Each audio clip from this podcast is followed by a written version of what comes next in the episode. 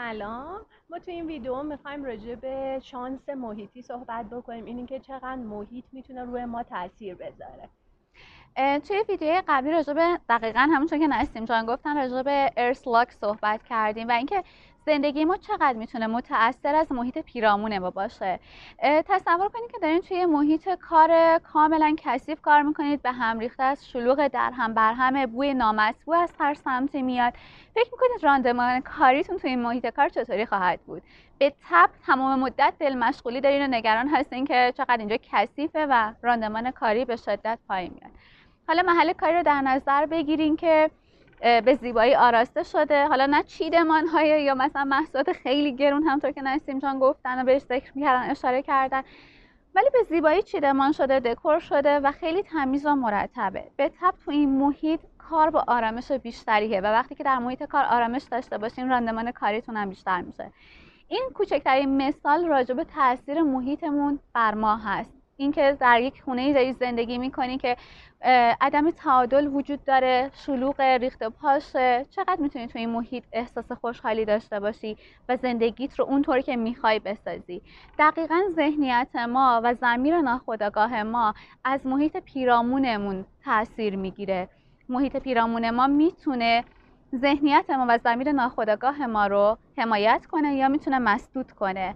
تصور کنید که شما یه تابلوی رو توی خونتون نصب کردین یه تابلویی که فرد تنهاست غمگینه حالت افسردگی داره. خب با یه تغییر چیدمان یا جابجایی یا نصب تابلوی متفاوت می‌تونید تاثیر بهتری داشته رو روحیتون بذاره و تاثیر بهتری از محیط بگیرید و این همه آدمی هستن که از مجرد بودن ناله می‌کنن رنج می‌کشن.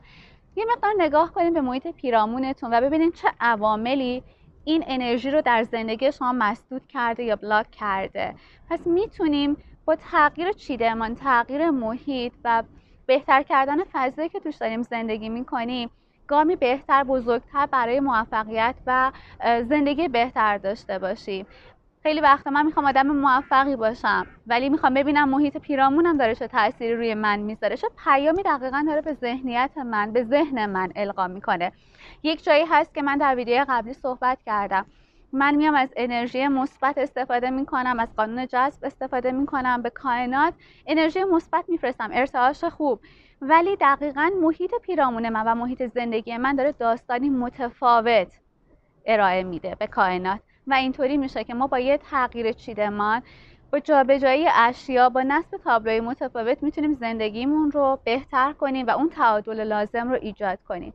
اگر می‌خواین که بیشتر در رابطه با فنگ شوی و اصول اولیه و کاربردیش و نه دقیقا اون چیزی که حالا خرافه تبدیل به خرافه پرستی شده آشنا بشین توی پستا و ویدیوهای بعدی حتما یومی خانه و پیج مونسان رو دنبال کنید. ممنون.